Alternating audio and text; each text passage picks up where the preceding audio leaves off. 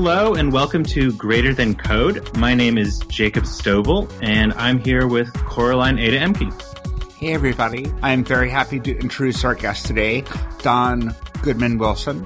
Don is a philosopher engineer currently employed as a developer advocate at GitHub. In previous lives, Don has worked in such diverse fields as web app security, chatbots, streaming media, embedded hardware, and the model railroad industry. He also holds a PhD in philosophy from Washington University in St. Louis. Don enjoys statically typed languages, sailing, and Japanese model trains, and lives with his wife and daughter in Amsterdam. Welcome, Don. We're so happy to have you on the show today. No, I'm very happy to be here. Thanks for having me. Um, we always open the show trying to get to know our guests a little bit better by asking you the question, what is your superpower and how did you develop it?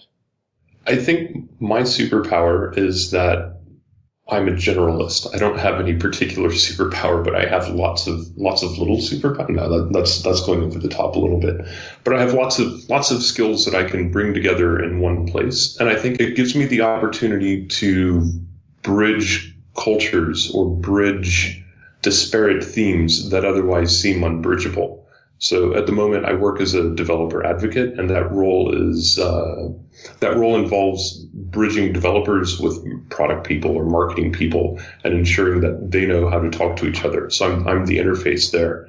Um, and as you can you can guess by the large list of skills that you listed in my biography, I have familiarity with a lot of these areas, and I like to find ways to to bring them together. Today, we're bringing together engineering and philosophy, uh, which I think is going to be a lot of fun.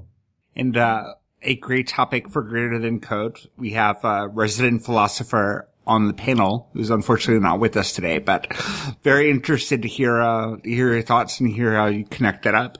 In particular, I wanted to have you on the show today because of an article that you wrote and published, I think, on your personal blog as well as on Medium about ethics and open source. And this is a very topical topic. Recently, there's been a, uh, a big push with the hashtag no tech for ice for developers to reclaim control over how their software is used. We saw Seth Vargo pull code from Ruby Gems and GitHub um, when he found out that his code was being used by Chef to support a contract with ICE, and um, that turned into a uh, a big media event also, me personally, I released the Hippocratic license, which is an ethical open source license and published the ethical source definition. So there's been a lot of talk, I'd say over the past month about open source and ethics. And, uh, I thought your article did a really great job of covering some of the key bases for using an ethical lens to examine open source. So could you, for people who haven't read it yet, a link will be in the show notes. Can you kind of summarize what you were talking about in your article? Sure. I would, I would be happy to, Coraline.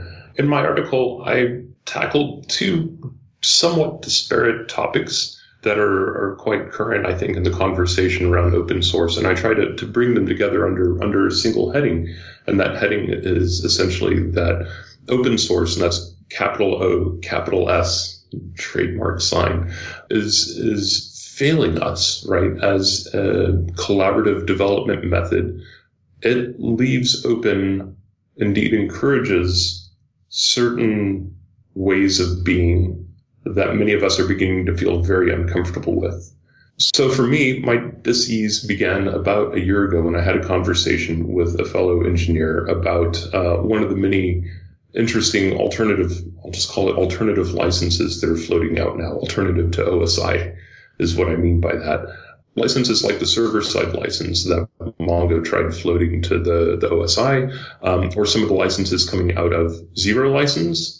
Uh, that offer, uh, for example, paywalls uh, for developers who don't want to see their, their projects commercialized, and increasing amounts of talk around the, the way that, for example, machine learning code gets used and the possibility for abuse of human rights with that kind of code.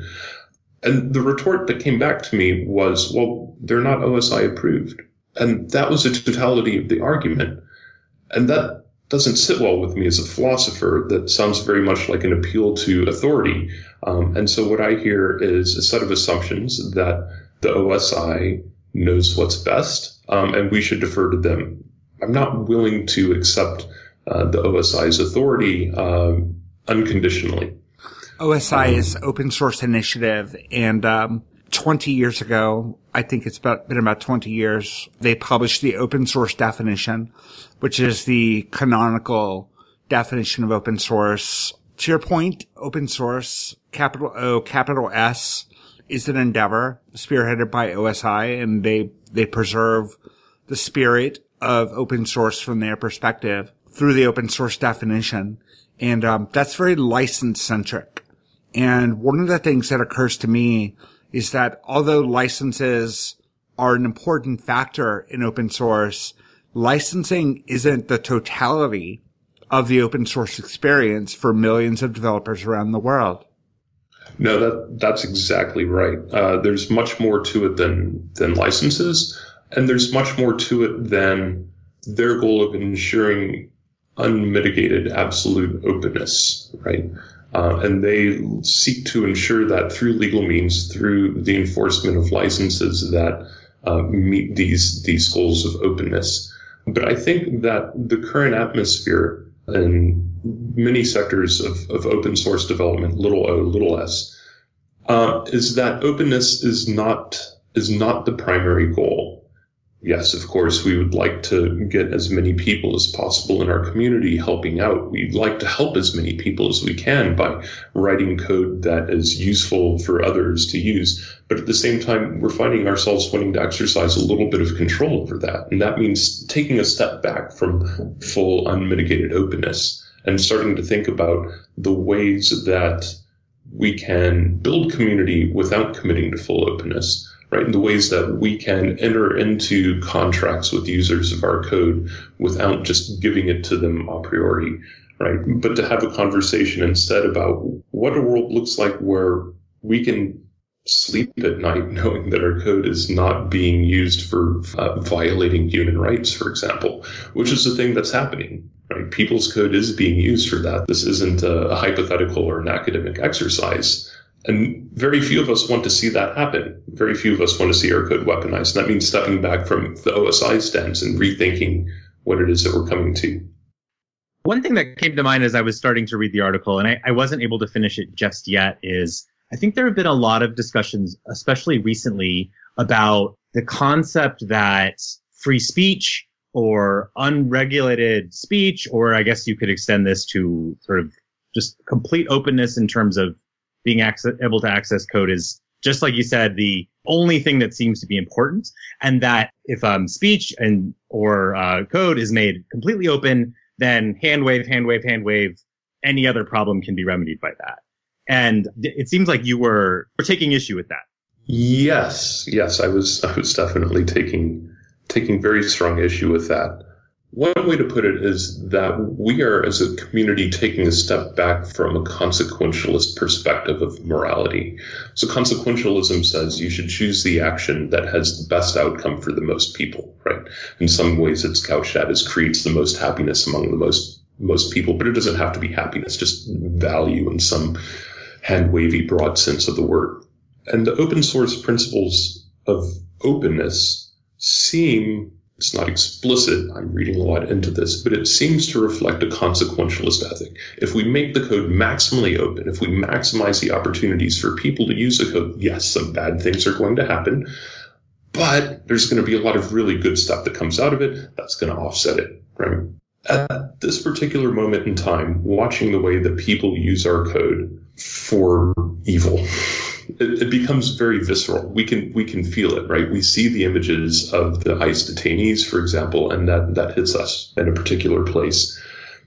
And I think that demonstrates to those of us who feel the strong pull that we're we're not consequentialists. In fact, we have a very different mode of ethical decision making. One that that resonates with me is is um, a mode of thinking called uh, contractualism. We can talk more about that as well. But basis of this is it's a rejection of well, it's a rejection of many things, but it's a rejection of consequentialism. Right? It says it's not just the outcomes uh, there's something that's fundamentally more valuable than having good outcomes. And in the case of the theory that I talk about in my paper, that thing that is deemed most valuable are other human beings as rational agents. right? The recognition of them as rational agents and the respect that we have for them as fellow rational agents in the world with us is the most valuable thing. And sometimes that means maximizing happiness, but sometimes that means recognizing that there are certain actions that are just full stop wrong, right?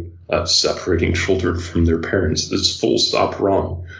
And it really doesn't matter how the consequential calculus comes out. Like, there's no offsetting that kind of wrong.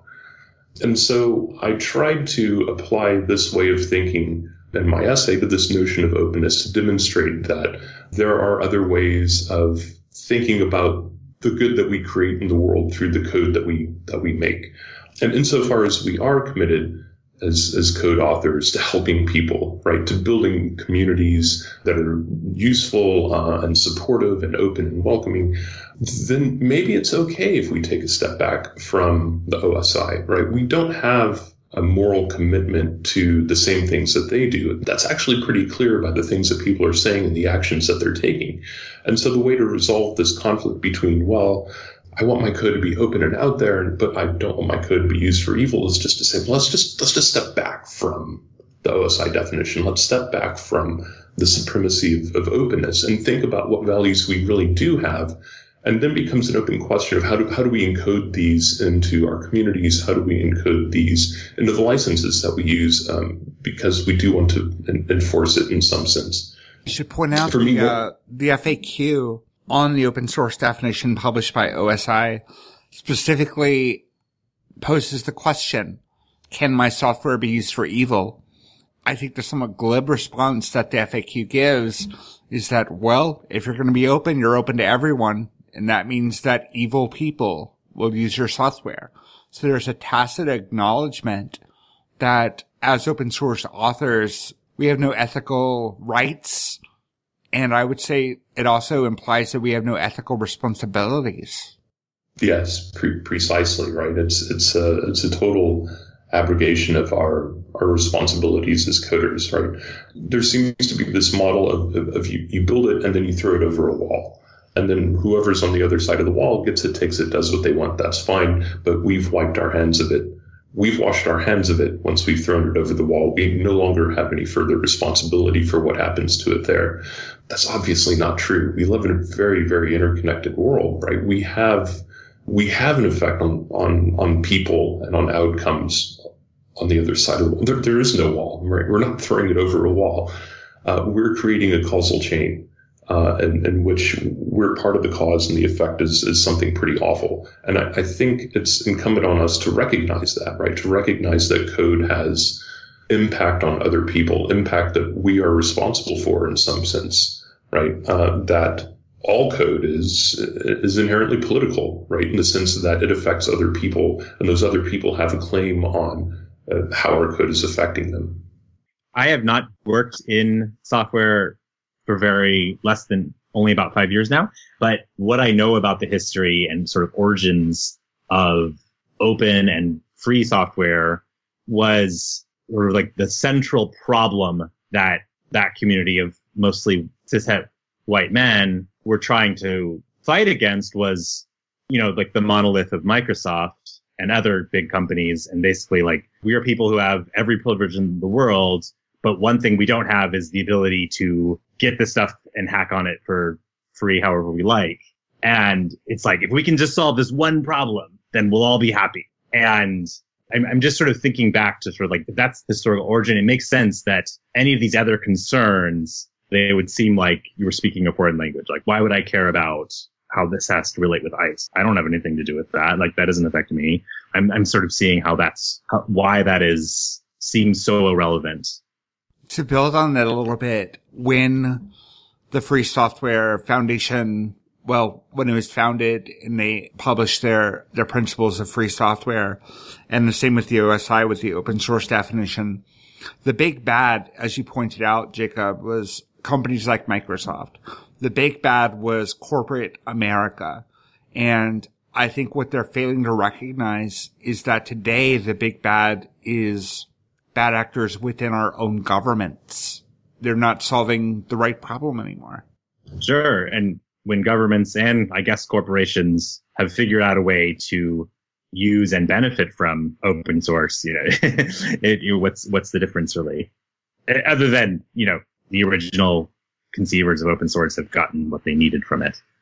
I had always been under the impression I have not been able to find a definitive source for this. So maybe at, some point after the show we could we can dig into this a bit.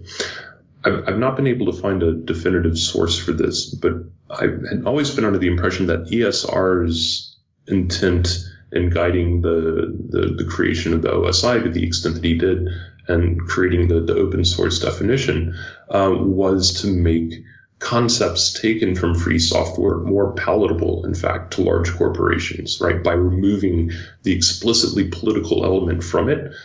I have a quote somewhere in my article about this, but essentially creating a money saving activity uh, for corporations by allowing them to tap into these open source communities.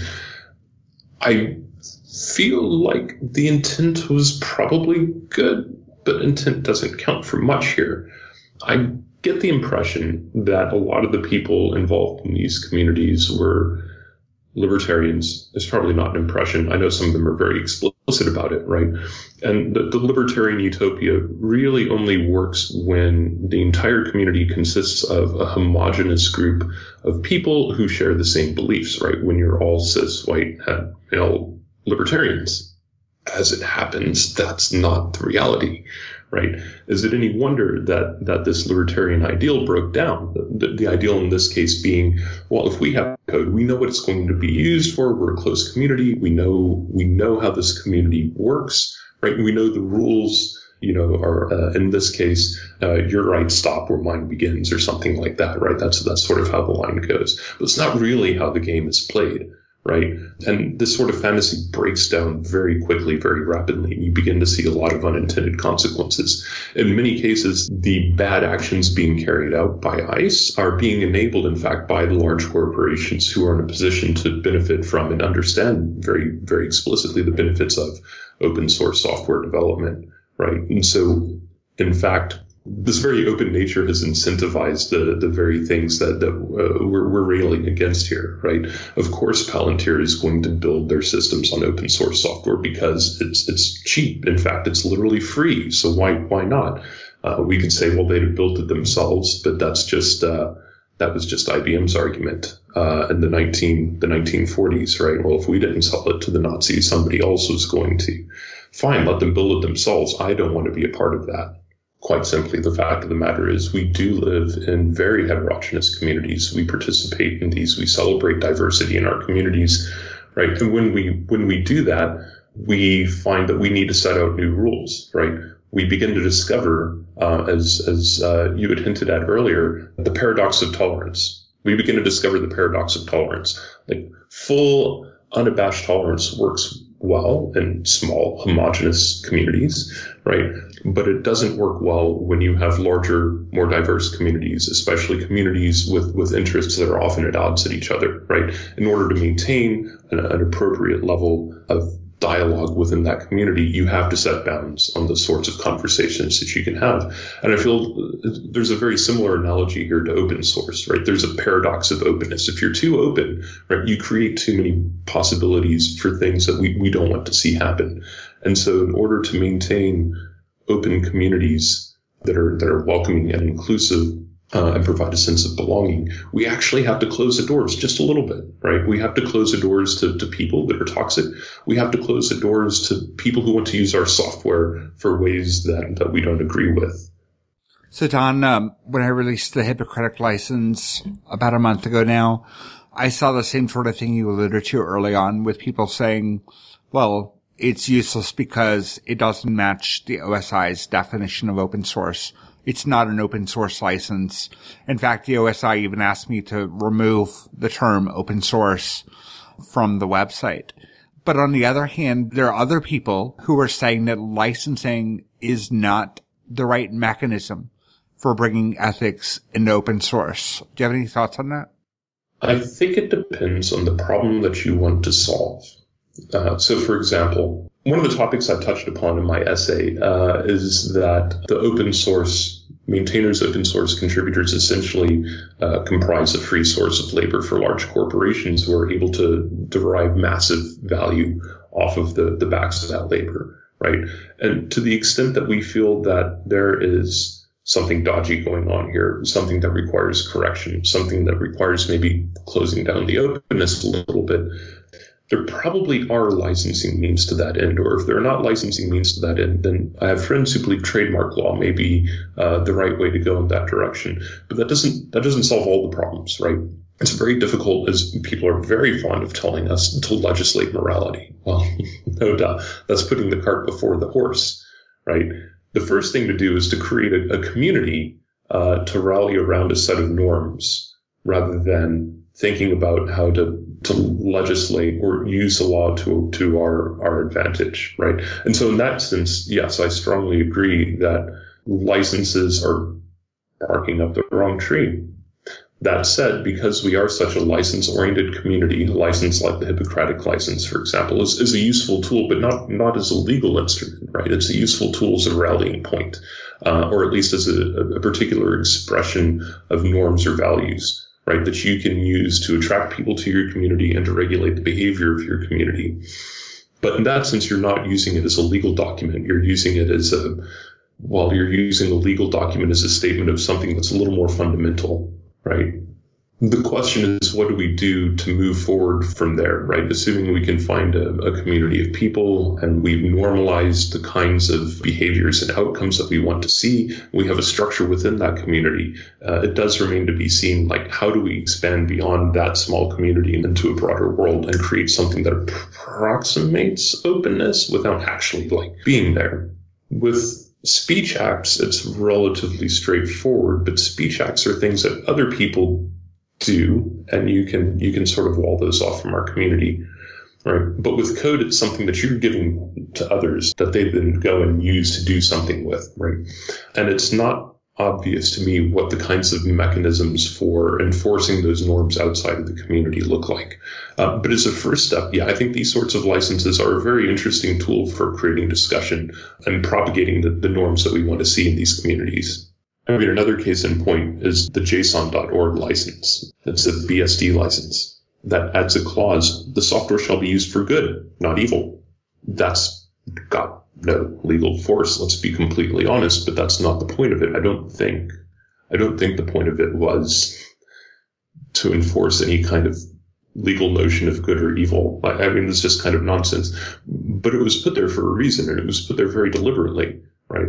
I'm sure it wasn't inserted there as a joke, although it might have been thumbing their nose at that, that OSI fact, right?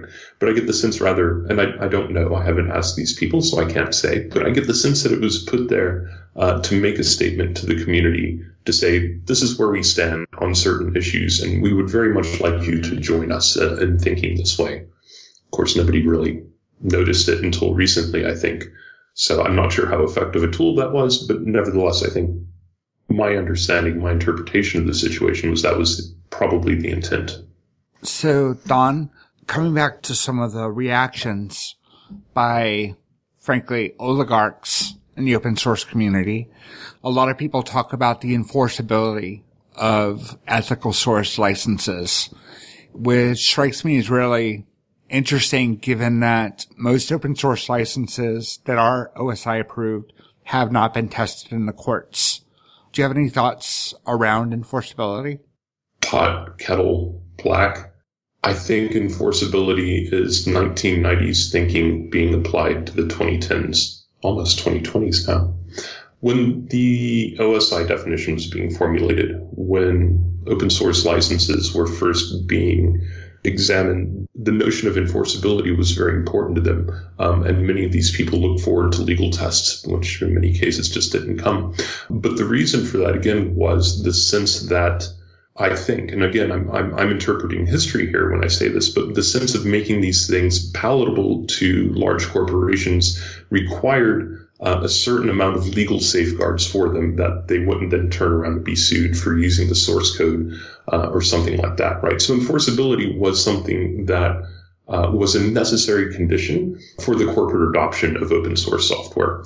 However, I think that thinking mutated over the last 20 or 30 years and enforceability became something seen as valuable in itself. Why have a license if you can't enforce it?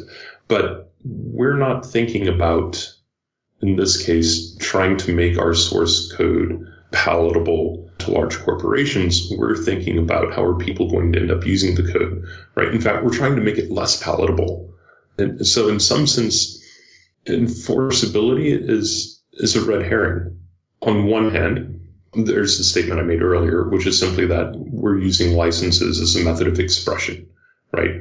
On, on the other hand, by inserting crazy clauses like the software shall be used for good, not evil, no, that's not enforceable, but I guarantee you corporate lawyers are going to look at that and go, mm, can we redline that?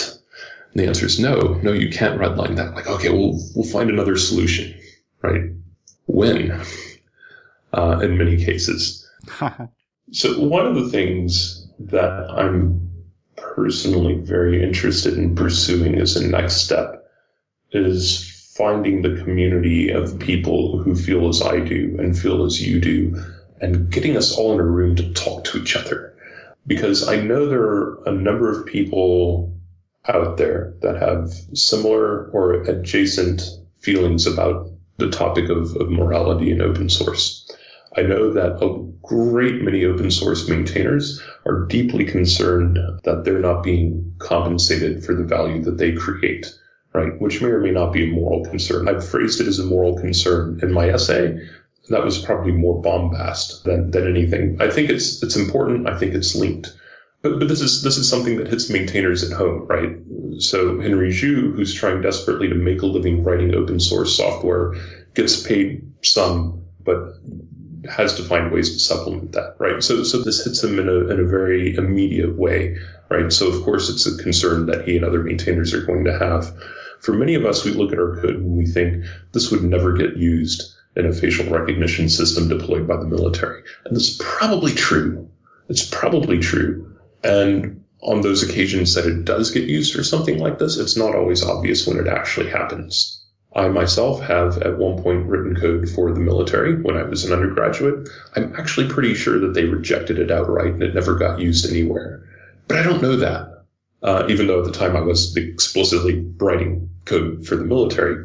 And even now, I don't know if the military is, is using my own code. The point being, right, it doesn't, it's not something that's immediate. It's not something that I, I, I look at these bills coming in, they're piling up and, and I feel it rather it's I see these awful things in the news and I feel very bad about these things, but it's very difficult for me to see the, the causal connection between them. And I think it would be very interesting to, to get people who have experiences and opinions uh, together in the same room on this topic. But I'm, I'm a terrible community organizer, to be completely honest, and a terrible marketer. So I don't know how to make this sort of conversation happen. But I'm, I'm hoping in part that by being here, for example, that we can spark this kind of conversation in a, in a broader way, in a more focused and deliberate way that's something I'm very interested in as well.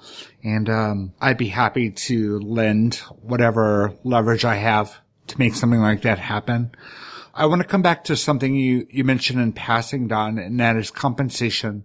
The fifth principle of the ethical source definition reads, its creators have the right to solicit reasonable and voluntary compensation from the communities or institutions that benefit from the software. And you said that compensation was not an ethical consideration, but I want to challenge you a little bit on that. Isn't seeing a benefit from your labor, while not a human right, isn't that something that, that we can and should ask for? Isn't that a recognition that, of the value of our labor? And does that have an ethical dimension? So this is something I've thought about and I've gone back and forth about. For those who are digging up my, my Twitter handle and looking at past conversations, I have in public before strongly stated the case that there, there is a very strong moral dimension to this. And then at other times, I feel like walking that back, that there's in fact not such a strong moral consideration to it. Nevertheless, I do think that there is to the extent that we live in a market oriented capitalist society, right, there, there's, there's a social contract that we ought to exchange like for like. If we benefit from somebody's labor, that labor deserves to be compensated for uh, in like terms, right? So that both parties walk away with something more than they had I'm not at the moment convinced that there's a moral component to this, but there is nevertheless there are obligations that we can have that don't have moral components to them. I know you're going back and forth on it, and I'm not as I don't have a philosophy degree, but uh, it just feels to me fair to compensate people for their labor if you are benefiting from it in a monetary fashion. It just feels like the right thing to do. Yeah, and that that intuition is really worth pulling on. I feel that intuition as well, and I think a lot of other people feel that that intuition as well. And it's it's worth digging into it, you know, to understand the extent of this obligation, right, and whether it's a whether it's a moral obligation or not. So, so contractual obligations are an example of an obligation that we have to another person that doesn't necessarily have a moral component to it. Has a strong legal component to it because contracts are drawn up under the laws of a particular jurisdiction, right? And they create an obligation under the law between the two parties who signed to that contract. But it's not clear that these contracts necessarily have a, a moral strength to them, right? Like, I signed a contract to buy something from you, for example, um, and of course you're going to give me compensation in exchange for that item of value.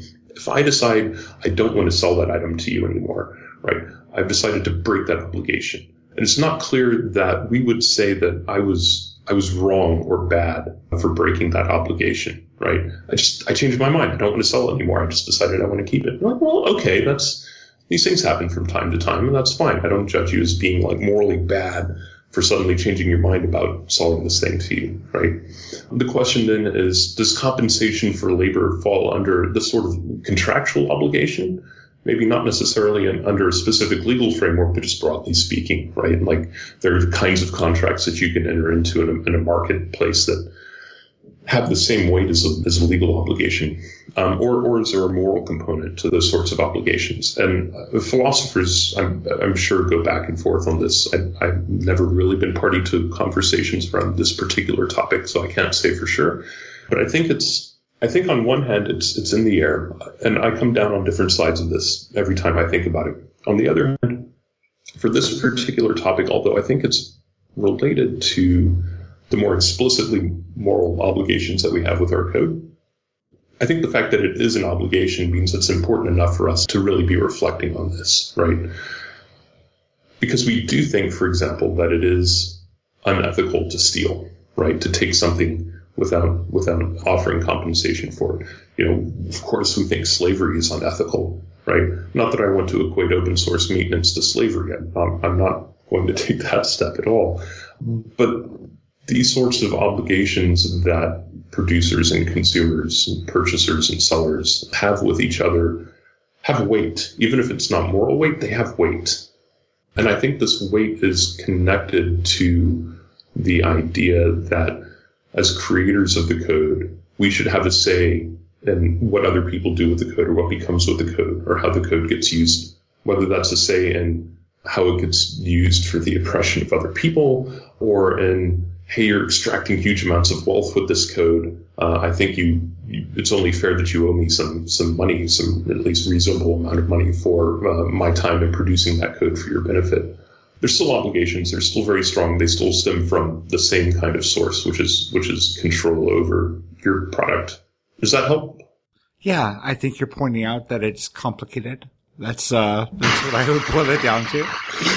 Um, and the fact that you yourself uh, go back and forth on the issue kind of demonstrates that it's that it's complicated.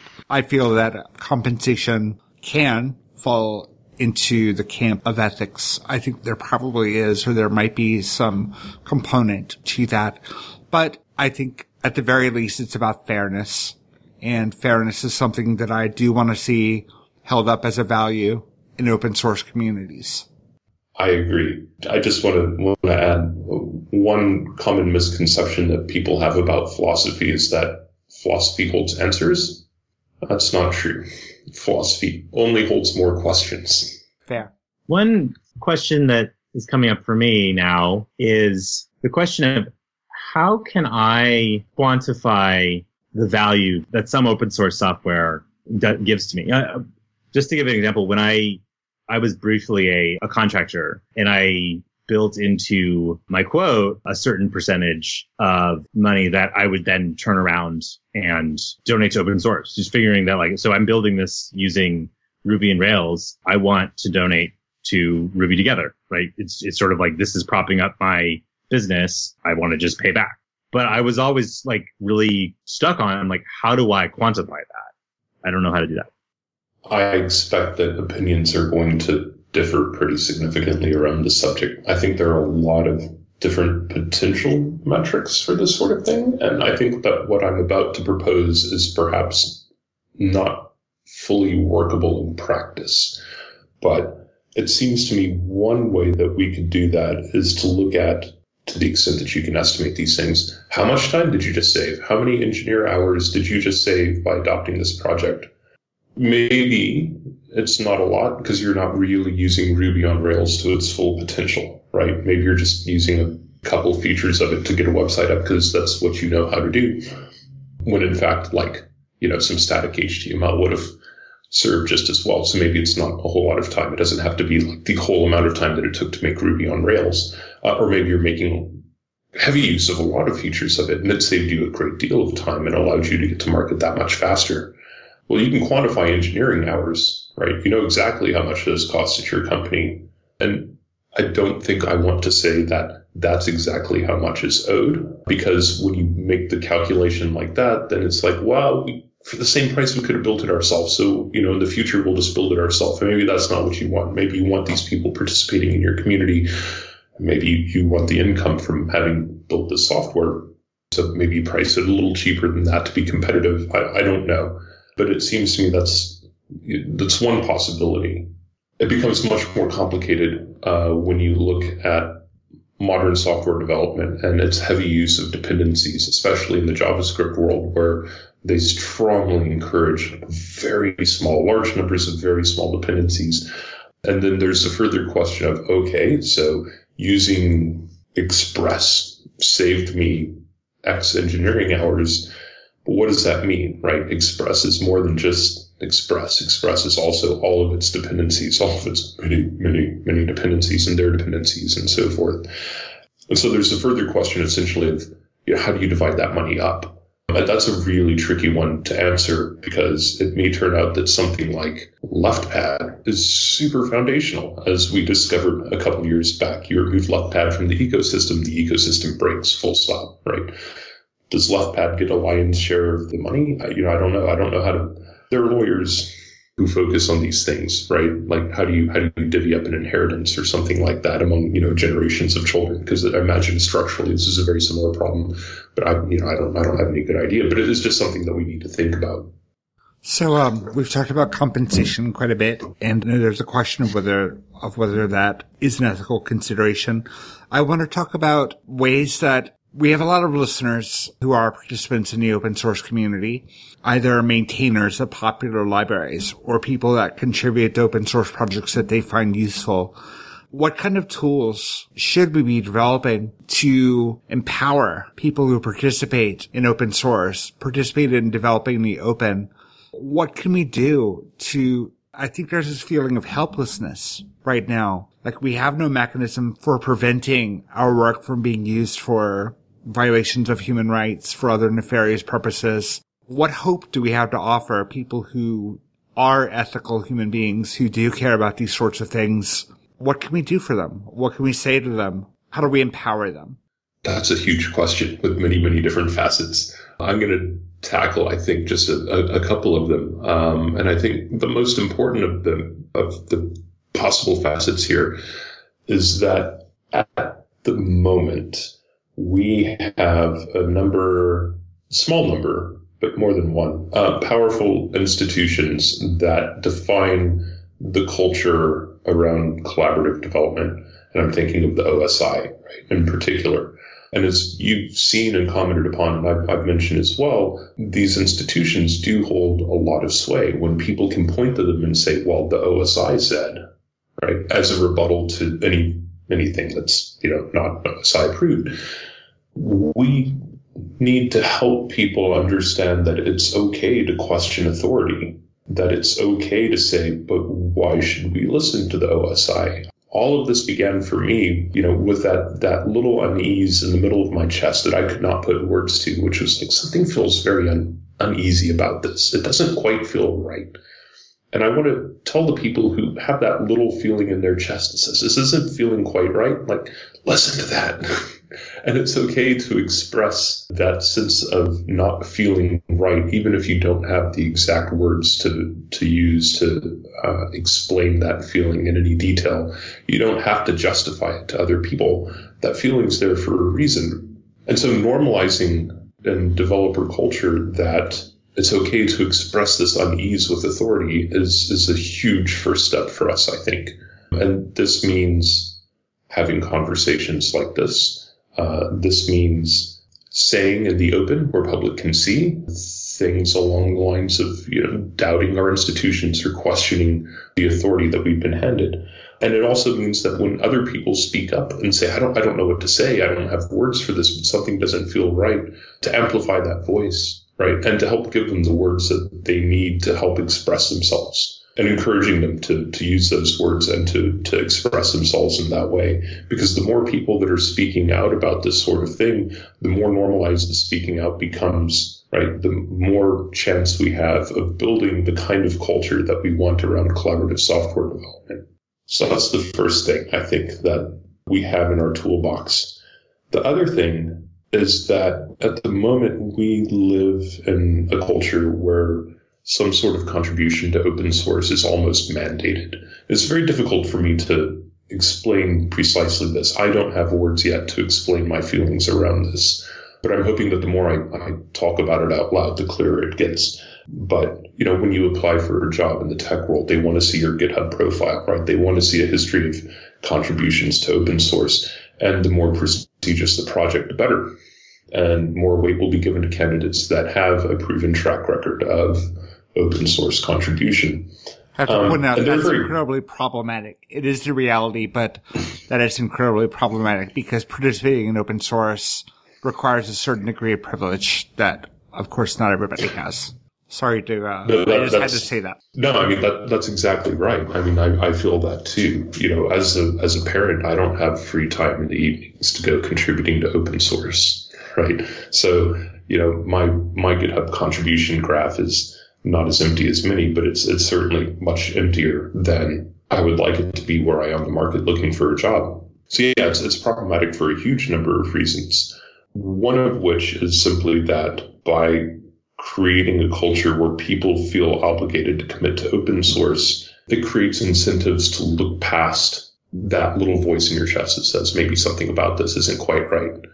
Right? Uh, it makes people feel obligated to participate in a in a culture or in a community that maybe they wouldn't otherwise do, to the extent that they are doing this right? And, and, it certainly does exclude a lot of people that I think would be much, much better brought into this community, right? To increase the, the diversity of representation that we have uh, among collaborative software development. That's a separate question that I'd, I'd, like to set aside for just a moment. What I'd rather see though is a, is a culture where there's not this expectation of participation in these sorts of things that people don't feel compelled to do it, but they're participating in these communities rather for internal reasons rather than externally driven reasons. When you're participating in communities for internally driven reasons, you're going to pay much more attention to things like is my code being used for ICE, right? Have we created an environment where the people who are contributing this code are being compensated for their time and their labor? Or am I just like trying to build a community so I have more people to, you know, commit free labor to this project because,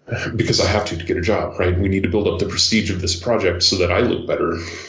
It's got our ethical principles rather, rather backwards. Yeah, it seems to me that if an employer is so concerned with whether or not I love writing code so much that I will find a way to do it in my free time for no money, then that's really troubling. Uh, I don't know if I want to work for anyone like that. And just as Coraline said, it's a, it's a privilege that many don't have. So I think one of the things that my friend Joe Nash has, has brought to my attention, and I've tried to, to articulate in other places, and I, I don't think I've done it well enough, but, but it's along the same lines that if corporations value or you know, hiring managers, let's say, if hiring managers value contributions to high prestige projects, what what are those projects? What are they going to be? Well, they're going to be something like TensorFlow. Oh, now there's a project that's probably already being weaponized, right? So that feels a little icky. React is very high up there, but React is, is Facebook, right? It's Facebook's recruiting tool, essentially. Um, not clear that that's a really solid moral move to be contributing to something that benefits Facebook, right? Almost all of the most prestigious projects out there are projects controlled by you know, large corporations who are essentially using these these projects for for ends that are very dodgy at the very least. And it feels like normalizing the obligation to contribute to high prestige projects just is normalizing contributing to problematic projects that uh, increase injustice in the world. So I've tried really hard, Don, to keep this conversation as general and high level as possible. But I do have a license that I myself wrote about a month ago and released. That is my attempt at creating an ethical source license. The OSI has commented publicly that they don't think it meets the definition. I've been working with the lawyer and I think we have a very convincing argument to make to them. The particular provision in the uh, OSD that they're pointing to you cannot exclude a field of endeavor in terms of the use of your software. And the argument that I don't mind giving away the strategy because I want them to think about this before they commit to it. The argument we're going to make is that a human rights violation is not a field of endeavor. What we're pushing for, in the best of all possible worlds, the OSI would come to see the, the logic of that and accept the Hippocratic license as a blessed, if you will, capital O, capital S open source license. Failing that, I think forcing them to make a statement is valuable. And I think that will create some ripple effects in the community. So I want to ask you to prognosticate. I want to fast forward two months into the future where I have done my best in conjunction with, with people who understand the law much better than I do we've endeavored to make a case to OSI that the Hippocratic license does meet the definition. They have rejected it. There is some kind of public outcry. There's some kind of people starting to question the authority of the OSI. There's a backlash of some sort with people expressing that they don't think the ethical dimension can be ignored. And now the first project in the Ruby ecosystem to adopt the Hippocratic license has come out publicly in favor of an ethical source license. And let's say this is coming from the Ruby community because that's where I have the most ties. Let's say it's a library that is that is used by developers in the development of their software, not necessarily delivered as a product to end users. What do you think would happen? What's the impact of that?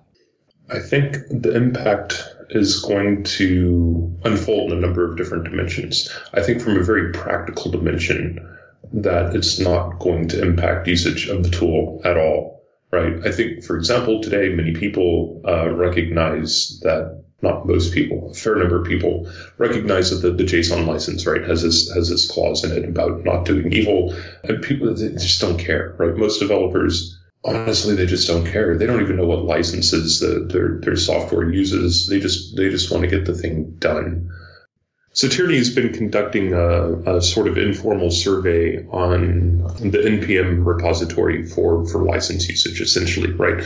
Where he, he takes a particular project, looks at its dependencies, looks at the licenses being used, whether a license is being used at all, right? Are they compatible? And the preliminary results, and I, I, don't want to misrepresent what he's found because he, he hasn't really presented a lot of this publicly, um, and I'm reading a bit between the lines, but it, it, looks like a lot of people just don't care, right? They'll mix and match whatever, which is funny when you listen to people talk about enforceability and the OSI definition and the importance of having a license, right? They're using unlicensed code in some cases, which is just violation of copyright law, full stop. And they don't know it because they don't dig very deep. So I have a feeling that in a practical sense, like usage of this tool, whatever it is, it's probably not going to drop in any kind of measurable way. People like to talk very loudly. And that's another dimension of it. There will be undoubtedly a lot of loud talk because there's already a lot of loud talk, and this is just something new to talk loudly about but that loud talk I don't think will be backed up by any kind of measurable action that's discernible from noise and usage. My guess is that the loud talk will go on for a month or two, There'll be undoubtedly a talk at FOSDEM, right, in February, probably given by somebody at the, the OSI, decrying the situation and talking about how Coraline is ripping the open source community apart by introducing a non OSI compliant license into the ecosystem in this way. Like, that seems 75% likely. But the important question, the one I don't really have an answer to, I don't think, is like, does this diminish the influence of the OSI? And I think the answer to that is actually no. I don't think it does in the eyes of those who are already loyal. When you have a debate about a political topic like this, studies have shown people walk away more polarized than they walked in. And I think this kind of debate will increase polarization. And I think it will lead to those already loyal to the OSI doubling down on their loyalty to the OSI. This is not necessarily a bad thing, though, because it means that those who are on the fence, those who didn't understand the OSI's position, those who maybe didn't even know that the OSI existed, but were feeling their effects very indirectly, will probably have their hearts open to the truth of what the OSI stands for. And I think to the extent that we can recruit more people into this way of approaching software development, that it has a moral component and we need to pay attention to it, the better. Because that community right now is extremely small, but I think it has the potential to be very big. Does that make sense? Absolutely. And I think that's actually a good outcome. And I would say to the people who say the licenses like these are not enforceable or they're not true open source are missing the point. The point is to get a conversation started around ethics in open source development and to make people feel like the little voice that you were talking about before is valid and is worth bringing to the surface and worth talking about. And who knows what kind of innovation arises from a situation like that. Software engineers are very creative people. We're problem solvers. And I think raising the visibility of an issue like ethics in open source will lead to surprising inventions and outcomes. And that's what I'm hoping for. I am so ridiculously excited to see what people who may have read my article or who listen to this or who follow you on Twitter or the future community to, to come. I'm so ridiculously excited to see what they come up with. It gives me some glimmer of optimism in these otherwise fairly dark times to think that there's there's something coming. There's something coming with the, the force of a train behind it. And and we get to witness this.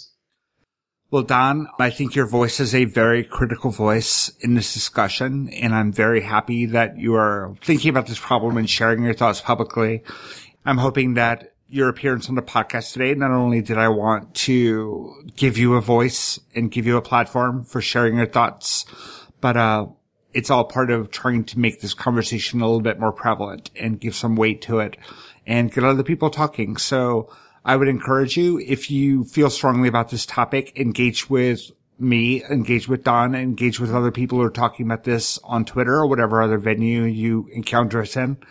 And of course, we have our own Slack for greater than code. If you donate at any level on our Patreon at patreon.com slash greater than code, you get access to our Slack community and we will definitely be continuing this conversation there with some very thoughtful, very kind, very caring, and very smart people.